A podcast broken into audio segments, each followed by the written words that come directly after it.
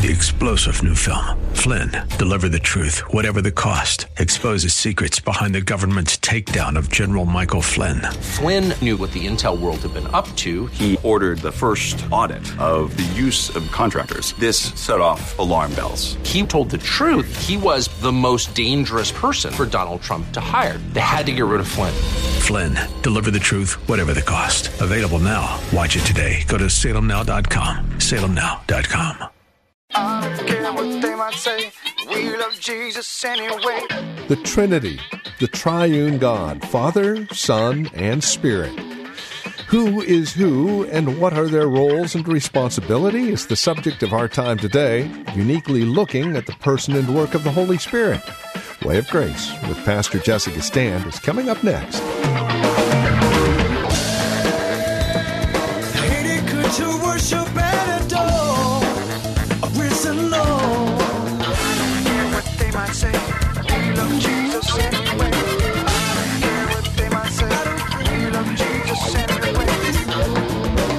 Are the one true God. The Father is God, the Son is God, and the Spirit is God.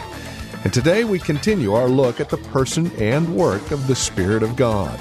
We're in John chapter 16, verses 1 through 15, along with several other passages. As we begin our time together today, we're reminded that the Spirit of God is also a person, and He is a co agent in creation.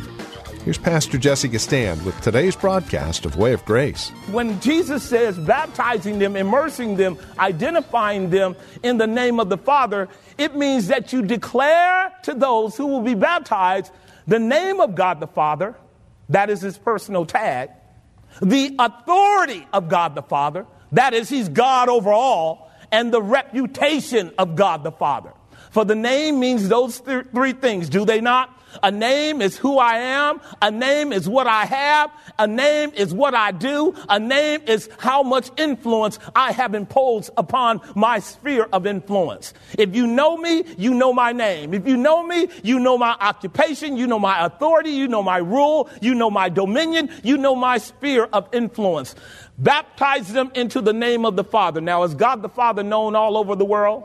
Yes, He is. Is He known for being God over all? Yes, he is. Is he known for being all powerful, almighty, all wise, all sovereign, omnipotent, immutable, unchangeable, twice, thrice holy God? Is he known for that? Right, so this is what Christ meant. Baptized them, immersed them, identified them with the full scope of biblical revelation concerning the Father. Next, do the same thing with the Son. Don't just say his name, Huios. Don't say his name, Jesus. Call him Jesus because he shall save his people from their sins. Call him Jesus because he's the son of the living God. Call him Jesus because he rose from the dead with all power in his hand. Call him Jesus because the Father highly exalted him and given him a name above every name that at the name of Jesus Christ, every knee should bow of things in heaven, of things on the earth and things under the earth. Call him Jesus because there's no other name given among men why, by which we must be saved. Call him Jesus because you know his name, his authority, and his reputation. And call him the Spirit because the Spirit of God is that agency that brings to reality everything the Father and the Son does. Y'all got that? To deny the one is to deny the other, and to deny the other is to deny the other yet still, and it means you don't know God. Does that make sense? It's time to go to work then. Time for us to go to work. So now, in your outline, we have our first point. They are one true God. The Father, the Son, and the Spirit are one true and living God. In their triune operations, we see them all over the Bible. I'll spend a little bit of time affirming that simply to simply establish the fact that the Spirit of God is not a Johnny come lately or some inferior entity operating with the Father and the Son. Point number one, subpoint A, the Father is what? He's God. Hebrews chapter 12, verse 6 through 9 gives us the metaphor. Pull it up, please. Gives us the metaphor of you and I being sons of God. And what it says is if you're a child of God, God's going to deal with you as a son and him as a father. How many of y'all know that? Let me hurry up and get, get over that right quick. See, like when God brings you out of your bastard state, out of your infant state, out of your unsaved state, and brings you into the family of God, he puts his name on your forehead and it's called the Father. Revelation chapter 14, verse 1. That means everybody must know you're his property. Now, when he brings you in by the spirit of adoption, you cry, Abba, what? Abba, what? Because you have the spirit of sonship in you, just as Christ cried, Abba, Father. Now, watch this. That means daddy got a purpose for you. And daddy's going to get you to his purpose. And you know, daddy is the greatest lover in the world, is he not? And every good and perfect gift comes from the Father. Is that right? And with him, there's no variable of, of turning and no shadow of darkness with him at all. Is that right? But daddy will whip your butt. Isn't that right? Daddy doesn't care about politicians. He don't care about kings. He don't care about rulers. He don't care about entertainers. No one can stop the father from disciplining you because he loves you. Will you hear the language? He says, for whom the Lord loves, he what? Scourges every son whom he receives. I want you, Lord. He says, okay, come on. I got a switch just for you. I got a switch just for you because, see, I'm shaping you into the image of my son. But I have to peel some things off because you, you bringing stuff in that don't look nothing like me. When I'm done with you, all that stuff to be cleaned up. You're to look good when I have done whittled you. When I'm done whittling you, you're to look good. But right now, you're raggedy. Does that make sense? And the language here is pretty brutal. I'm to be honest with you. All whom the Lord loves, he scourges. If you were to really look into that language, it would be intolerable in our present generation. To scourge a child today would put you in jail. And that's because men reject the gospel. They reject a God who depicts himself as father over his children and who will chastise us to make us better. But David knew something about chastisement, didn't he? Oh Lord, in faithfulness have you afflicted me that I might not run away from your commandment. David knew when God gives us too much room, we get to clowning, don't we? And God has to come out after us in his providence and his goodness with the switch. I told you that years ago. The last whooping I got from my daddy. I never forget it. I thought I could run to the park, of which he told me, don't go to. Sound familiar? Now, the park is a metaphor for whatever you are told not to do. And you know how we just do what we're told not to do? I don't know what came over me at nine or 10 years old, but it was like something came over me and I got up and went out the house and started heading to the park. This was Elmhurst Park. Anybody know what I'm talking about? All right, see, these are hood folk. Now, I'm, I'm, I'm going down D Street headed to Elmhurst Park, and I, I'm just as oblivious to my rebellion as anybody. And then I see this familiar red Chevy 57 pickup coming my way. And I had a revelation. I was. And my daddy was cold. I'm walking to the park. He drives by. He sticks his hand out the window. All he did was this. And it was like the Holy Ghost turned me around. And that was the longest walk home I had. Will you hear me? That was the last time I got a butt whooping. It was so effectual. It was so fervent. It was so righteous. It persuaded me never to go against his will again. Never got a whooping after that day. Good example. Verse, thir- verse 7. Here it is. Keep it moving, please. If you endure chastening, there it is. We talked about this last week in terms of discipline for the race, right? If you endure chastening, then God dealeth with you as with what? And that means by inference, he's a what? That's right. For what son is he whom the father chasteneth not? You see the metaphor of the father and the son, that, that analogy runs all the way through the Bible, right? Three grand analogies, right? Father, son, king, servant, what? Husband, wife. That's how you frame your whole Bible. That's where the relationship of God with his people lie. It lies as a father and a son relationship. It lies as a what? King servant. He's king, we're servant. And in this intimacy of the final covenant that we call the gospel, it's what? Husband and wife. Christ is our husband and we are his bride. So we see it. One more verse, verse 9 before we move on. It says, furthermore, we have had fathers of our flesh which corrected us and gave, and we gave them reverence. Shall we not rather be in subjection unto hear it, the Father of spirits and live? See it? He's the Father of spirits. Subpoint B, the Son is God. Do you agree with that? The Son is God. Big controversy in our day with people who are departing from the faith and somehow assuming that their intellect gives them the capacity to just plainly uh, deny propositional truth. But Hebrews chapter 1, verse 8 and 9 will give us at least one text, just in case you've never seen it before, where it is argued very clearly that Jesus is God. Now, again, be very careful when you listen to these arguments that, that are what we call distinctions without any differences. Well, Jesus called himself the Son of God. He's never called himself God, right? Well, Jesus never called himself man. Oh, there you go. Better write it down. Wake up. He never called himself a man, but was he a man? Did he call himself the Son of Man? All the time. Why? Because the Son of Man is a man. And when you are the Son of the living God, the unique Son of the living God, you are God. And that's why they killed him, because he made himself to be equal with God. Can I keep moving?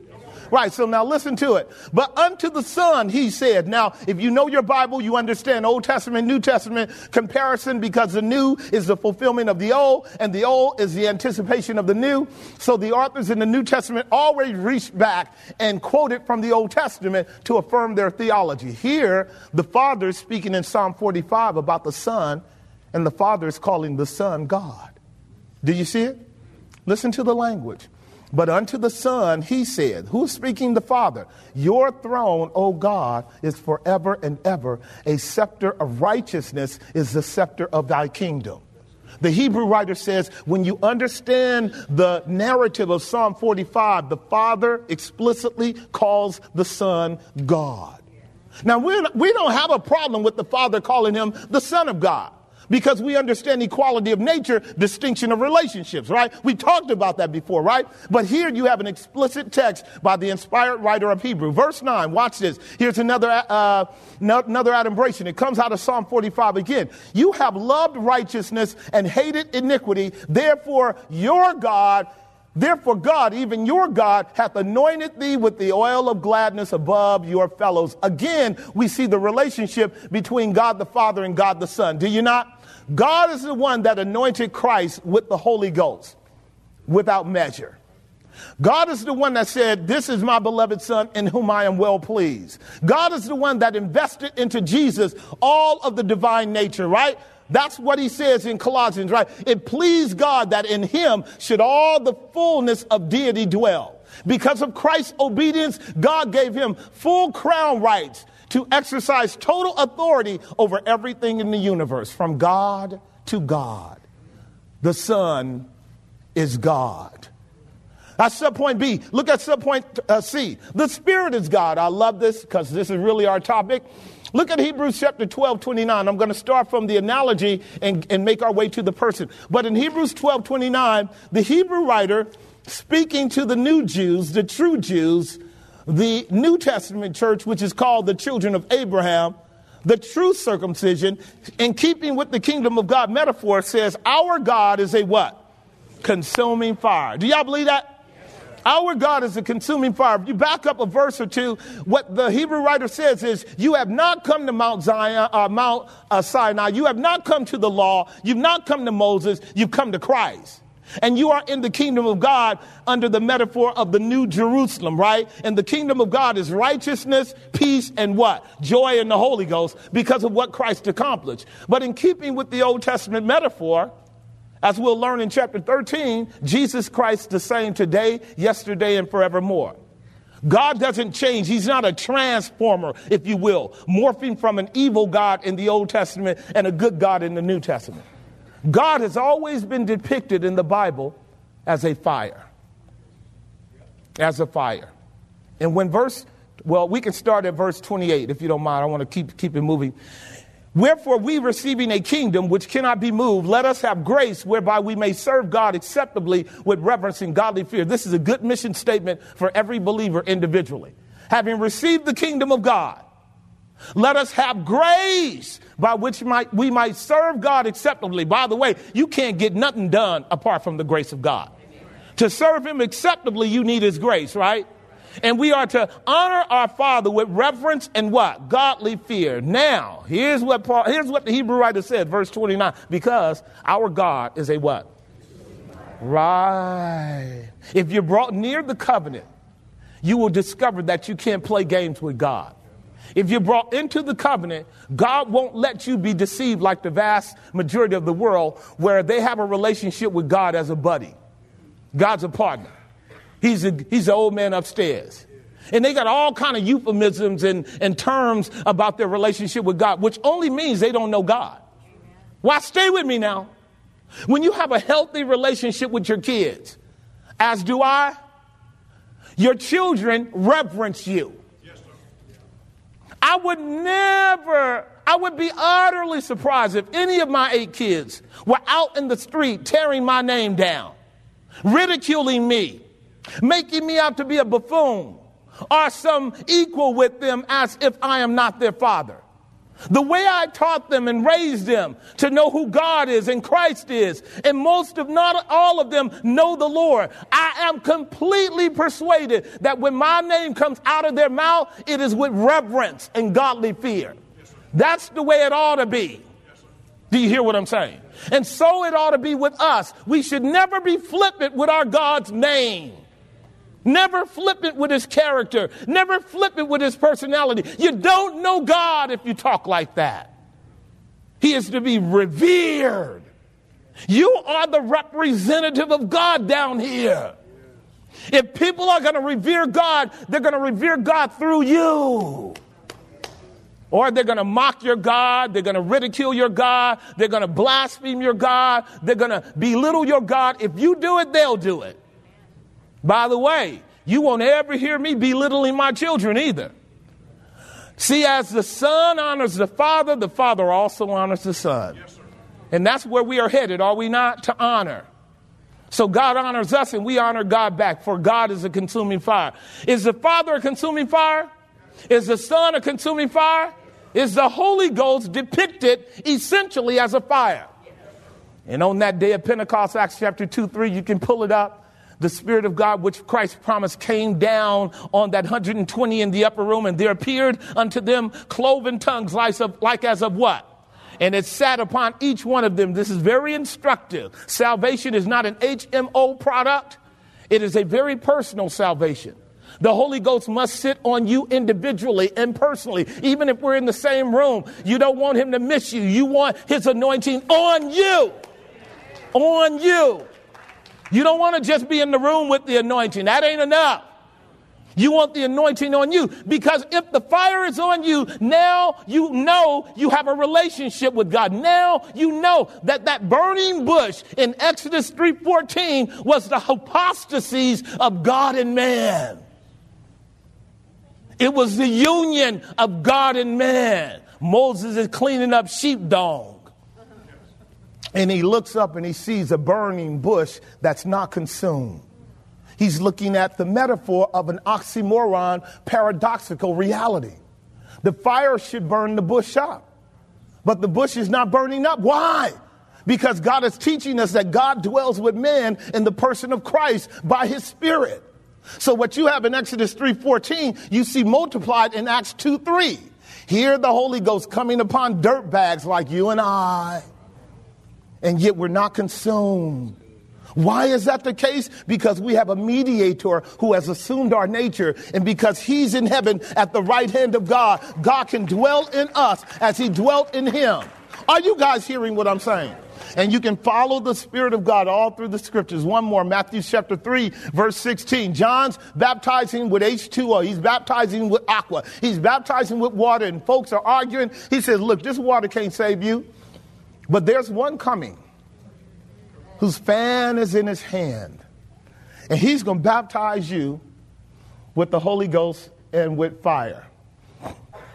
Um, Luke chapter 3 verse 16. I'm sorry. Luke 3:16. This is getting into his uh, enunciation. Luke 3:16. Watch this. John answered and said unto them, I indeed baptize you with water, but one mightier than I cometh. Who is that? Jesus the latchet of whose shoes I am not worthy to unloose, he shall baptize you with the Holy Ghost and what? Because the fire represents two things. It represents the purity of God and it represents God's purging efficacy to cleanse his people. See, you and I are unclean when we're outside of Christ. He has to clean us up and bring us in, does he not? He has to clean us up and bring us in. He has to clean us up and bring us in, does he not? And without the Spirit of God, you're not in the kingdom of God, right? And so this is the metaphor that the scripture uses concerning the Spirit of God. Point number two, let's move on a little bit. Here's something more particularly important that you want to comprehend. The Spirit of God is also an individual, self conscious person. Now, we really want to work through these five subpoints carefully. Let me make the argument for a moment because you probably just don't know. Because we don't study language, we don't study grammar, we don't study sociology. We, real, we really don't study anything. We just listen to the internet. Yeah, we don't study anything. But whenever you use the term person, you really want to know what that means. What is a person? Because if someone were to ask you, what does it mean that you're a person? Could you actually explain that in what we would call lexical grammatical terms? Probably not. Here you are, you've been a person all your life. You can't even explain you. Let me help you a little bit. The term person always denotes an individual, separate from any other individual. This is what we call in, in, in logic individuation. Like when you reduce it down to its smallest part, it's separate from anything else. A person is an individual. But a person also has an identity of which they are, watch this now, self conscious. This is why we don't really call animals and dogs and all that persons, because while they have consciousness, they don't have self consciousness. Pastor, be careful. My dog really acts like he knows a bunch of stuff. Well, he's smarter than you. That don't mean a whole lot. Let me help you. I really want you to get it. It's very important for you to get. Animals have consciousness. This goes all the way back to Genesis chapter 2. Won't be long, but God put breath in all species, even in plant life. That's not your ruah, that's your nephesh. That's a whole nother subject. But please listen to me. It has breath. We're getting, we're getting there. But personhood is a conscious awareness of your own individuality by which you go. Are you ready? I am. That is your tetragrammaton in Exodus 3:14. Who shall I say sent you, O Lord? I am that I am. And the Father has what we call personal self consciousness. The Son has what we call personal self consciousness. And the Holy Ghost has what? Personal self consciousness. I'm about to affirm that. Can I do that? Now, here's what this means. For people who are modalistic, Sabellian, trapped in oneness Pentecostal, and would assert that the Father, Son, and the Holy Ghost are kind of like transformers, they're wrong. A transformer is one person becoming or acting as if they are three or four. Now, we, we got people in the church like that. Y'all do know that, right? That, that's called kooky. That, you do know that, right? Multiple personality types. You're really only one person. But God doesn't shift shape from the Father to the Son to the Holy Ghost. And when you allow your Bible to speak carefully, the Father self indexes.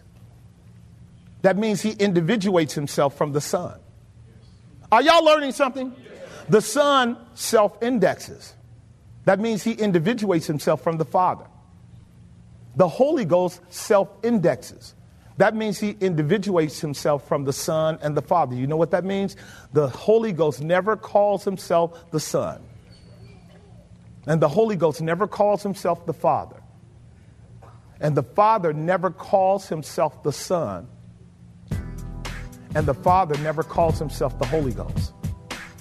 The Son never calls himself the Father or the Holy Ghost. And this is Way of Grace with Pastor Jesse Gistand, the ministry of Grace Bible Church, right here in Hayward. Copies of the program are available either by calling us, asking for a CD, or simply going online and downloading a copy from our website.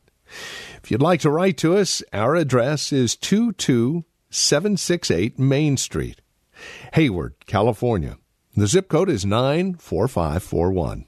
If you'd like to give us a call, you can reach out to us at 510 886 9782. That's 510 886 9782.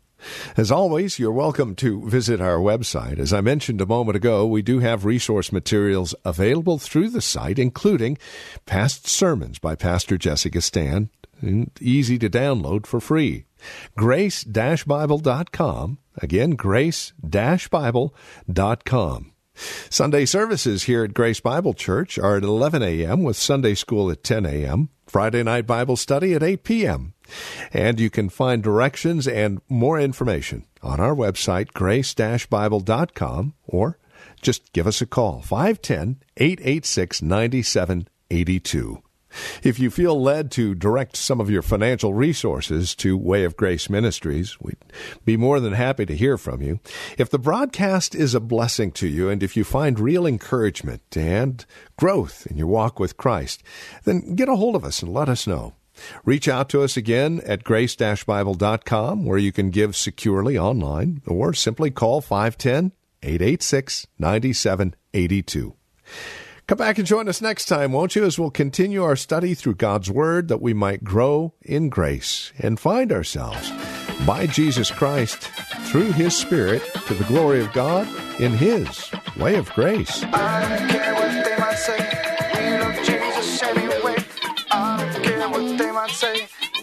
Jesus anyway. Three star general Michael J. Flynn, head of the Pentagon Intelligence Agency, knew all the government's dirty secrets. He was one of the most respected generals in the military. Flynn knew what the intel world had been up to. He understood its funding. He ordered the first audit of the use of contractors. This set off alarm bells. The explosive new documentary, Flynn, Deliver the Truth, Whatever the Cost, uncovers the facts behind this scandal. Flynn told the truth. He was the most dangerous person for Donald Trump to hire. I find out the worst enemy that I'm going to face in my life is right here in America. They took my assessment and they wanted me to change it. And I was like, I'm not changing it. They had to get rid of Flynn. With in depth interviews, archival footage, and never before seen personal records of the man behind the headlines. I just felt like I was drowning. Flynn, Deliver the Truth, Whatever the Cost. Available now. Watch it today. Go to salemnow.com. Salemnow.com.